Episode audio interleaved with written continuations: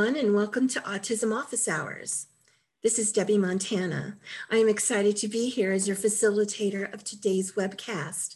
This month's webcast is entitled Increased Computer Usage During COVID. How is it affecting families with autism? Supporting our loved ones with autism can be especially challenging during the COVID 19 pandemic. When reaching out to the community, we received feedback from family members just like you. This feedback will drive our conversation and hopefully help you, the listener, to get some useful information and tips on handling this global challenge, a challenge that all of us originally thought was only going to be temporary. Joining me today is an amazing group of professionals that I greatly admire for the wonderful work that they do in our community.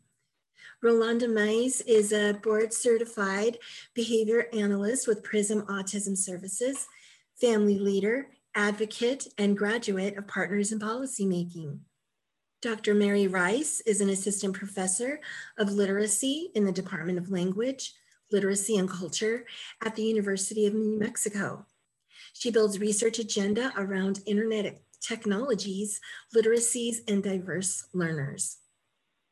Megan Garrigan is also a board certified behavior analyst with PRISM Autism Services, family leader, advocate, and a graduate of Partners in Policymaking. Diana Stone is a family leader, advocate, and founding member and events chairperson at Elevate the Spectrum, and she's a graduate of Partners in Policymaking. Would you kindly take a moment to introduce yourselves?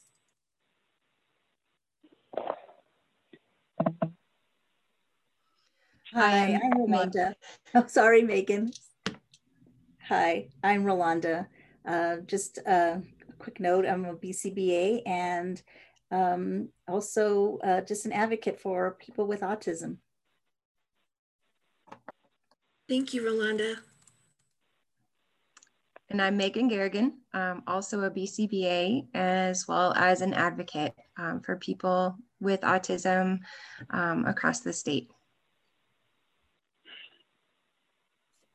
And I'm Diana Stone. And um, before COVID, I used to always say I was a stay at home mom who never stayed at home, but I'm home now. Thanks, Diana. Yes, and I'm Mary Rice, and I um, am, am a professor at the University of New Mexico, and I am gonna I tend to talk a lot from a research perspective, but um, I'm also I also have family members with autism and also friends in the community, and so I'm very excited to be here. Great, thank you. Uh, we'll go ahead and begin with the first question that we received from our community. Multiple hours on an electric device has caused my son increased frustration and meltdowns. We have had to take him out of, his, out of this type of online schooling to limit his screen time? What might be other ways to help create limits when everything seems to be online? Mm-hmm.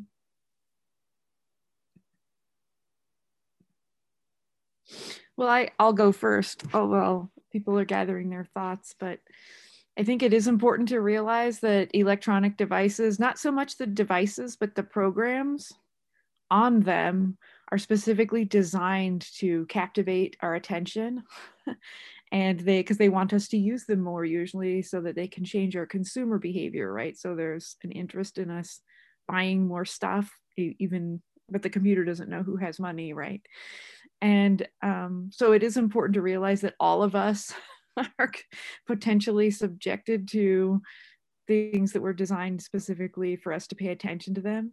There's some debate um, about whether or not people actually become addicted to these things or the devices and the programs or whether they're just addicted to what they do for us right? So are you addicted to your device? Are you addicted to the online to the shopping right? That you get to shop or that um, watching watching a certain kind of thing or whatever. And so i think it's important to like have a, a whole conceptualization of what is actually going on socially rather than just sort of the psychological well this one kid is you know insisting on using this device. And um, a lot of things something that has helped a lot of families is just establishing whole family routines around these devices. So like you take everybody's device to go into a neutral place not room at, at 8 p.m or 9 p.m or whatever for your family. And that there's active regulation around what what um, programs everybody is using and what we really think they're doing for us like having conversations with kids about that. So one analogy has been about driving and how we tell our we tell our kids as they're preparing to drive about it we explain our driving maneuvers but we don't talk to them about our technological ones. Like i'm going to get off that site because everybody's mean on it. Like we don't vocalize that stuff enough. And um, so it's that's i think those things are really important. And students children with autism and and even going into teenagers teenagehood are often like very perseverant right? That's one of the hallmarks is that they like to stay on stuff. And so um, but also thinking about how arranging the environment for everyone in a way that is supportive. Thank you. Does anyone else have anything to add? Yeah, I think to piggyback on what you were saying, Dr. Rice, um, you know, take a look at those specific things like activities, um, games or interacting with your kids that compete with the electronics. So while it's really, really reinforcing to be on electronics and have that feedback from that, that screen, um, we want to look for things that compete with that that are more fun more reinforcing maybe easier to do um, to help increase that behavior of being off the electronics versus on the electronics now, this might take a lot more work from the other adults or caretakers in the home, um, but things like, you know, board games, building Lego sets, drawing, art, music, dancing, those kind of things um, can be a lot of fun and compete with the with that desire to be on the on the screen. Yeah, like I I watched a boy watch many many hours of um, garbage trucks coming and picking up garbage because I mean it's cool. I myself was enthralled. Um, but then what the parents did that I think was really smart is get the child to engage with the actual garbage truck. and so and and the the person who drove the truck, bless their heart, actually noticed the boy and let him come out and pull the lever one time to pick up the pick up the can. And that was such a good day, right? And so there's ways to sort of think about well what is the technology doing for us or the child? And how do we like megan was saying replicate that in other spaces or show them how that's happening outside of technology? Right right.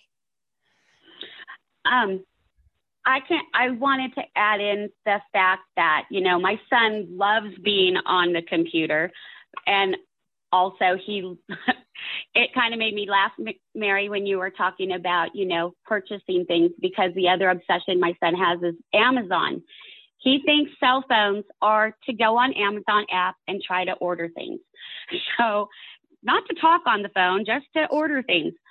So, we have a behavior chart, and I know that a lot of children, you know, it's for maybe, or for us, we do negative and positive reinforcement when it comes to a behavior chart. And I know that a lot of children may not be understanding of, you know, that type of thing to lose things as well as gain things.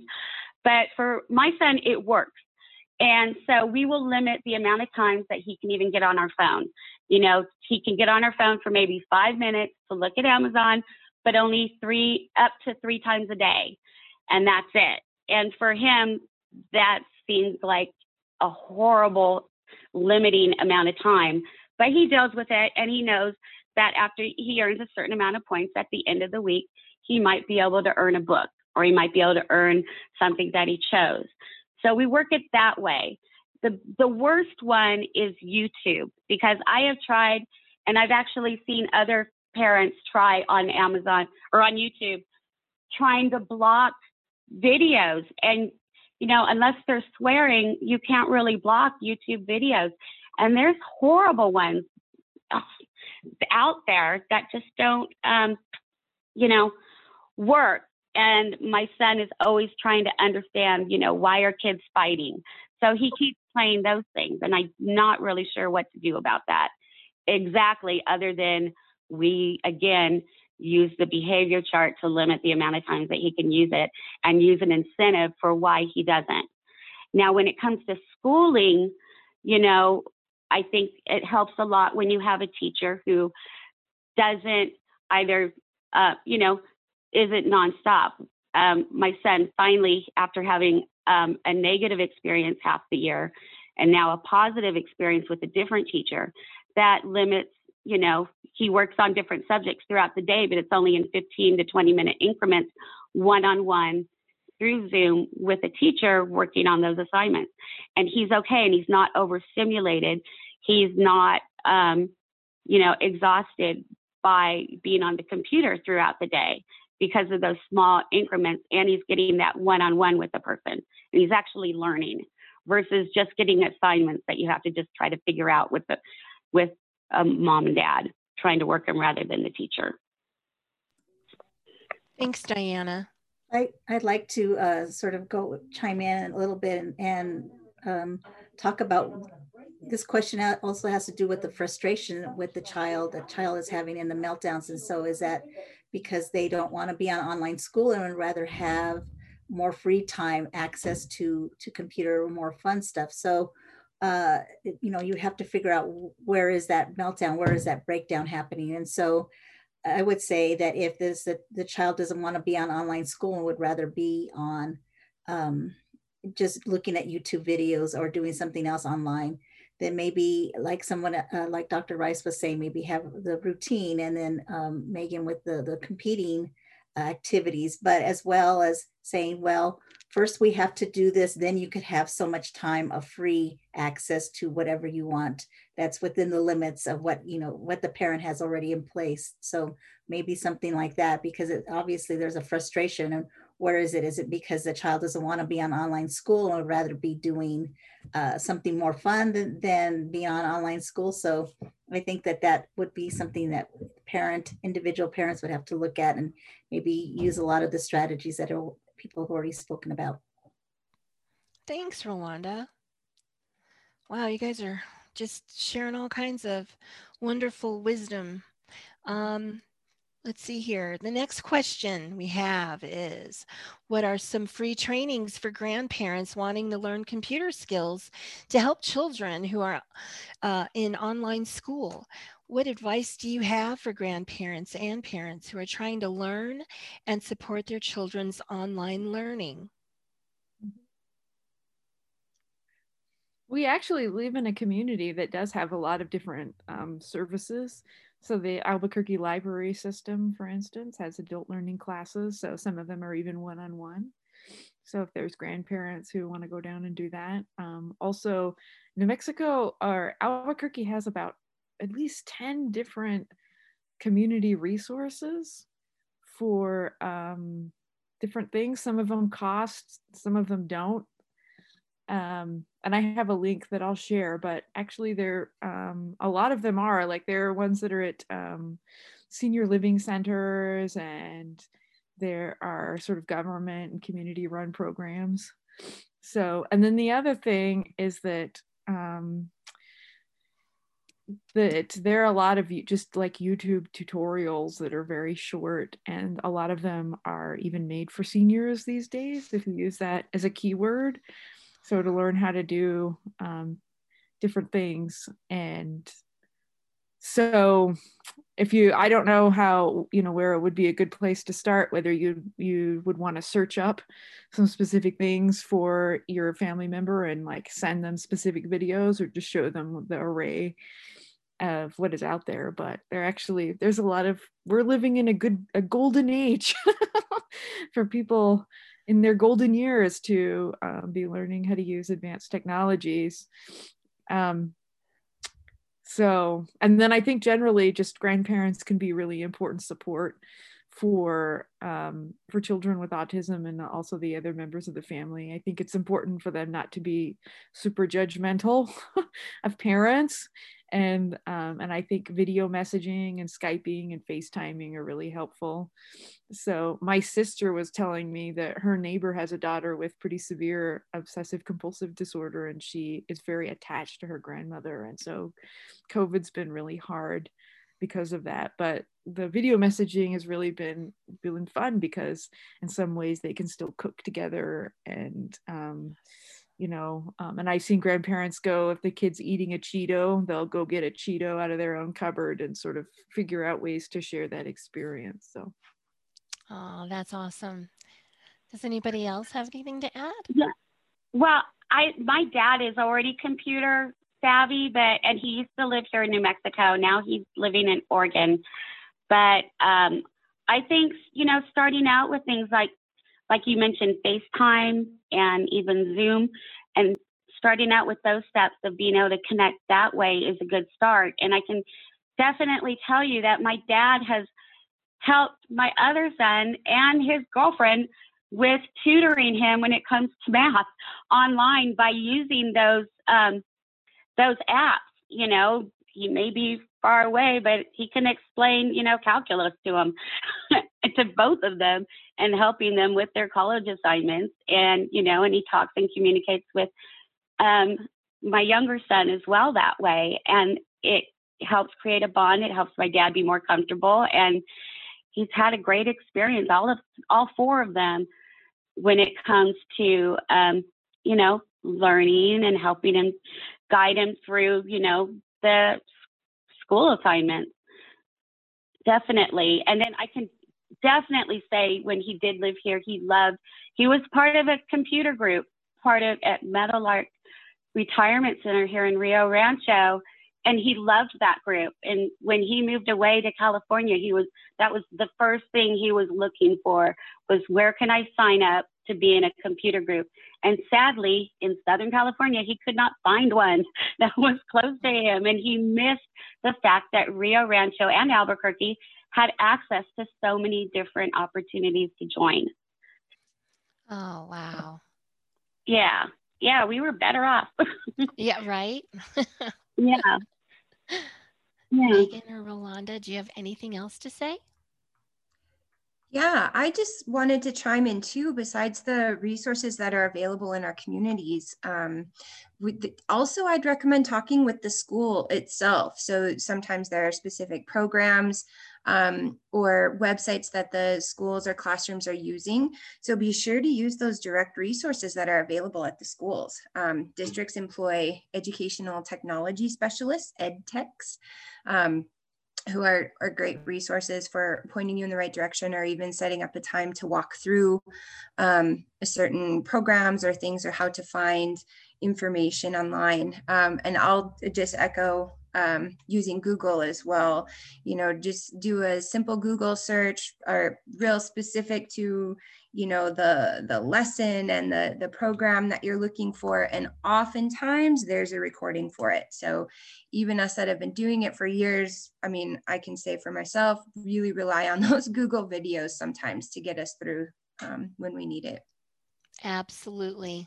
Absolutely. I agree. I use those as well for many things um i have just a comment too if i uh, I think that depending on the child, they're a lot more savvy than than some other people. And if the grandparent learns from the child, depending on, on the level of the child and how much they can, if they're just in that experience and sharing, I think that that would be uh, you know beneficial for both, so that they have that interaction with the grandparent.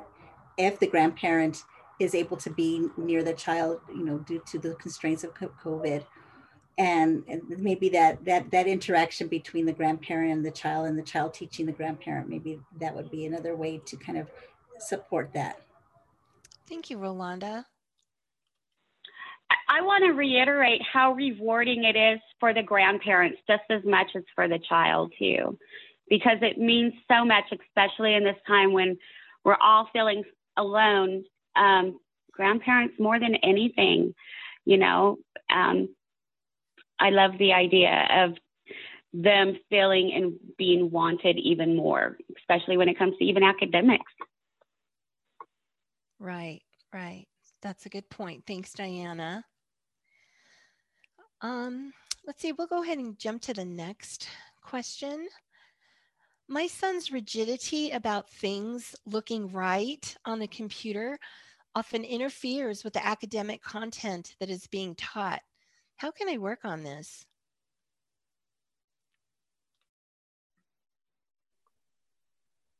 Yeah, I've seen I've seen that with a lot of children actually. So um, even outside of the technology, the the teacher will be teaching math, and they'll assign the students problems three, five, and seven from the math book. and those kids need to do problems one, two, and then three, and to do it. And then those um, on learning management systems like Seesaw, where the teacher often um, they've scanned in worksheets onto the into the system and the child will pull up the worksheet and then you have to take a box that you put in from the program and resize it. And then you know some kids just really want to put, put that box the same size as all of the other boxes. And it will take them uh you know 2 hours to do something that if they were handwriting would actually have taken 20 minutes and i think that some of that stuff is are things that is important to point out to design people so, which is some of the work that I do in helping people understand design and what makes accessibility um, in in good design for online curriculum pieces and also management systems and so forth. But um, but also, I think it's very important to um, help communicate those kinds of things to teachers. So, because the mental rigidity and things like that um, are going to be challenges and they're hard to they're hard to overcome and they're hard to like be to um, you know find to find replacements for and things like that. It's very difficult. But to help the teacher understand how long something is really taking and what um, what what might be a different or an alternative idea I think is going to be really important um, on this because oftentimes they just don't know. They never even thought about it and when they know then a lot of times they will do something. So sometimes not and if not then parents to keep going and asking people until they find someone who will support them. So but i think communicating all stuff to teachers is going to be is absolutely critical to so that they can understand how to how to better make those things. So the other thing I want to say, I, this goes back to the, you sort of the YouTube conversation before in question one, is that schools, you know, for better or for worse, are their mission is to make kids into um, obedient workers, right? And so they like this sort of taskmaster orientation. They actually like to foster perfectionism, that kind of thing in children. And they don't, like I said, they don't understand the limits of it and they don't understand how it harms families and how spending two hours on an assignment at home is really frustrating for all for everyone and so we have to help them know that Absolutely. Thank you so much, Dr. Rice. Um, after the first um, half of this school year, struggling with a teacher and trying to communicate the best that I could regarding issues like this, and I feel for every parent that is struggling with this. I mean, communication is huge, but if you have a teacher who doesn't understand that, like we did, who just kept saying things like, well, you're a homeschool teacher now. And I kept saying, no, that's not my job. My job is to support you. And she never would understand that or bend. She thought her experience of having a mother with dementia meant she understood autistic children and then kept comparing her other students to each other, saying, well, this one could do it, so why can't yours? And things like that. You know, I want to make sure that, you know, you have a good positive communication to find solutions together. But if it's not working and it's not breaking down, you need to go to the next step, which is, you know, the SEAL or site specialist and talk to them about it. And if things still aren't necessarily changing, I mean, usually they will work with you and do the best they can. But, you know, there's still another step. You could talk to the vice principal if you still aren't seeing any changes that can help your child because it shouldn't take 45 minutes to do something that should only take 15 minutes if you're not getting the assistance through communication with that teacher. And I can say, I mean, that was my experience, but I didn't give up. and I didn't stop and I didn't try to take it to a negative place. I just kept trying to stay in a solution until I got that solution. And um, that's the most positive I could say to that, uh, other than ultimately having to switch teachers to a far better understanding that was a better fit for my child. I won't say that the other person was bad. I'll just say it wasn't a good fit. And recognizing that and trying to still be that advocate for your child doesn't mean you have to be a hardcore person or a mean person. You just need to keep communicating and don't give up. Right. Yeah, Thanks, I like Diana. that. So, yeah, I think that um, a lot of our the research that we did during remote learning was very much about teachers um, and parents getting into strange dynamics where teachers were trying to supervise parents as middle managers and the kids were the sort of the factory workers right making the product. And a lot of parents really um, resented that sort of dynamic where it's like know, where they were try where the teacher tried to be your boss right? And say you you need to get the kid to do this. And um and i i really think that that is a you know that was a problematic dynamic and that and and notice how violent the reaction is from schools when they got taken out of the seat of power the locus which was the school building and how now all of a sudden there's all these policies about um, you know we're going to extend the school year 10 days and we're going to extend it every, for an hour a day without thinking about how that would impact students with disabilities and also even teachers who really are drained as well right? Not to be overly critical of them because i think they've worked really hard and they're under their own constraints. But just like you can't get in that dynamic with them where they tell you what to do like you have to keep inviting them into conversation and dialogue and it also helps instead of because some parents have gone in and said my kid needs x and that's usually not as helpful as saying my child is struggling with x and then you think of the solution together Great. Thank you, Dr. Also- Rice. you know, also I want to remind families that if you're in a class, you know, it's good to talk to other parents in that classroom as well because you might not be the only one that's struggling with that same situation, which I found to be true in my case. And it's it's good to talk to each other to you know to have a common ground that you can um, share what might work for you versus what might not work. And like you said, that whole supervisory role and that whole you're a homeschool teacher and it, to remind the other parents, no, you're not. You have rights and your child has rights. And this person is forgetting that. And you need to just remind them in a nice way, you know? But I think communication amongst other parents gets lost a lot of times when it comes to um, in CBI classes. And I think communication, it's, it's a community and get to know the other parents. I just wanted to chime in a little bit too. Um, as far as that specific behavior of rigidity, um, and just just to point out that that is definitely a part of the diagnostic criteria of autism that restrictive repetitive behavior coupled with social communication challenges you know that's what qualifies an individual to be diagnosed with autism now again it's a spectrum however rigidity is a big part of um, of life when when you have autism or are caring for someone who does have autism.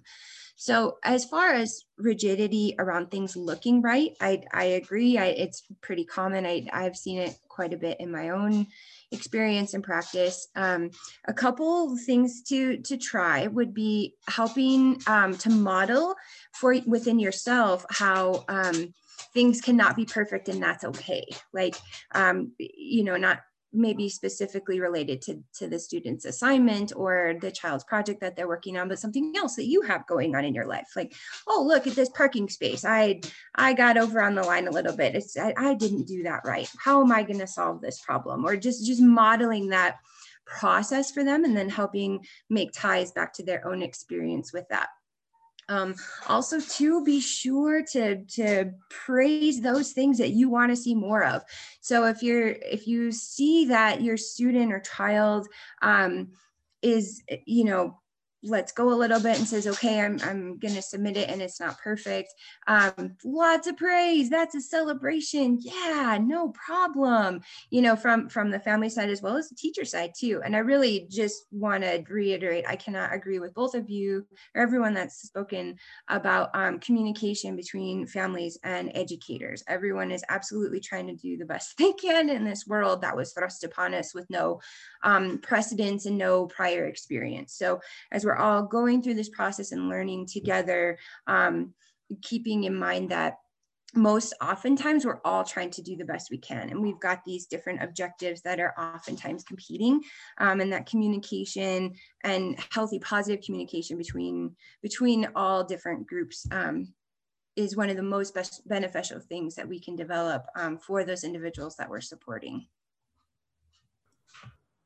so to kind of go off of what Megan was saying, those strategies that uh, you would use for somebody who has this the rigidity, uh, and, and in addition to the modeling, of, and of course, going over uh, the communication is just still extremely important, that collaborative process. But um, you could also deal with the rigidity is maybe giving that, that child a choice of between which one do they, if it's a problem with maybe like Dr. Rice was saying that that box is not fitting their picture is not fitting completely right within that pre, pre, uh, prescribed box that they're trying to get it in saying well we can make a choice between we could do we can make this one look like this make this one look like that so that they have a choice and it's not they're kind of slowly breaking or not breaking but dealing with the rigidity issues because then if you want to try and do it all at once that's going to be overwhelming and so making small changes in that so that uh, the child can have a choice in that matter as well. Have, bring the child into that to the picture with that as well. That's great. Thank you so much, Rolanda. Um, our last question is, I think there should be a balance of paper. Excuse me, I'm going to say that again. I think there should be a balance of paper, pencil activities, and computer assignments. I am concerned that my son is not using his fine motor skills, which are already weaker than his peers. Also, I am concerned about the lack of social interaction, which understandably is most difficult during a pandemic. This is one of my son's weakest areas, and he's quite content being online as opposed to interacting with people in person. What ideas are there for working on these types of skills while learning is online?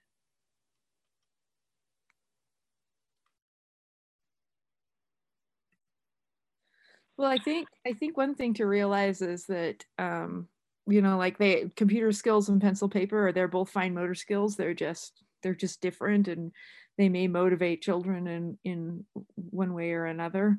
And so, and also remember, there's design issues with a lot of these programs and platforms in terms of accessibility and i think it's important to give feedback wherever we can so um, you know, for instance, I'll go back and talk about Seesaw, but there's a palette of like pens and pencils and highlighters and things.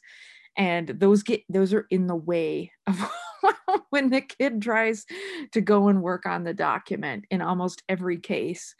And that's not just and that's a problem all the way across the board, just with accessibility generally and people who design those things not thinking through it um, but also just remembering to go back to basics a lot on playing with clay and you know they've got magnetic sand and so there's also there's not just typing and then writing on a piece of paper there's this whole range of you know legos and um, you know lots of stuff with cooking with making dough and bread and to really think about the whole range of that. And then I'll say something about socialization later on after other people have their say.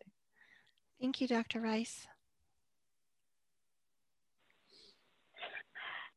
Um, I can say at the beginning of the school year, after, you know, last spring when we first did online, um, not thinking that it was going to be going on forever, my son's first teacher was having um, doing, you know, a couple assignments, you know, that would be online versus um, doing some more Zoom with the whole class there. And my son, he would do the assignments and that would, it would be you know, somewhat easy and fast, but he loved the Zoom meetings where he would see the other students. And I think having, um, and then in summer school, it was mostly all Zoom and no assignments on your own. So we kind of had both. So at the beginning of the school year, I told the teacher, you know, how my son did with both. And I think having a mixture of the two really has helped my son when it comes to the social interaction. And, you know, as an example, just a couple days ago, my son went to sign on for his class, and the teacher had actually taken most of the students outside to get in the sun, but one student was still in the classroom. So he and that other student just kept talking and having a great time just connecting to each other.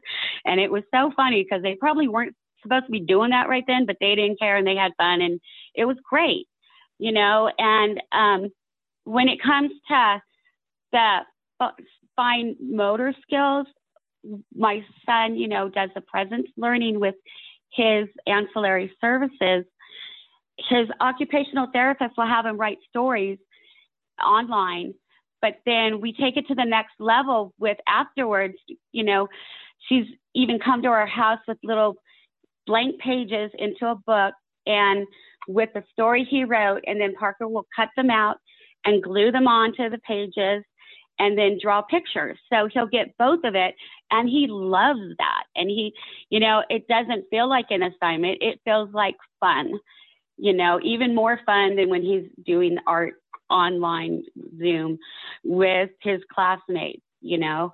He loves doing that because he's taking his own work. He's using his fine motor skills in a great way. And he will spend the rest of like the next few days reading that story over and over again and sharing it with everybody who will listen, you know. So it's really, um, it's really fun for him.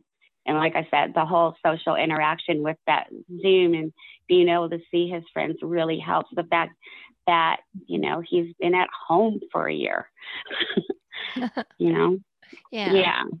But, you know, taking things to the next level like that, I think is a really good thing, like making those little books and turning an assignment into something more fun. You don't have to wait for somebody to tell you to do it. You can do it on your own. Absolutely. Thanks, Diana. Megan or Rolanda? So, uh, Diana, you touched on a good point that I wanted to bring up as far as that um, fine motor activities. The occupational therapist um, at the school is going to be a tremendous resource as far as um, specific activities that will help build fine motor um, for that specific individual.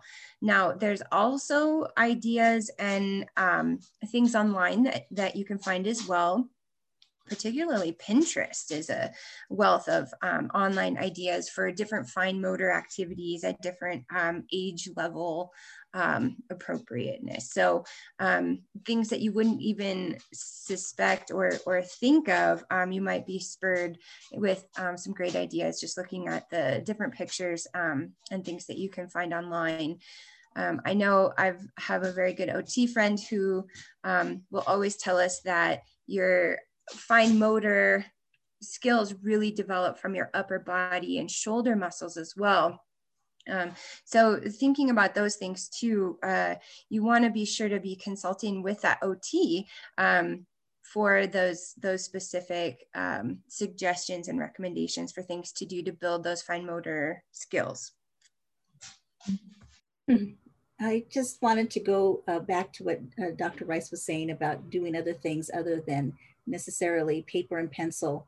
Um, and it has to do with, you know, child driven. What, what does the child like to do? So if you're saying clay or Legos, those would be things that you could, you can incorporate within that time frame. And, and of course, you know, maybe the OT can give you uh, suggestions that, uh, that you may not think of in Pinterest. And also there's uh, Teachers Pay Teachers, which is, you do have to sign up, but there's a lot of free activities there that don't, don't cost a thing.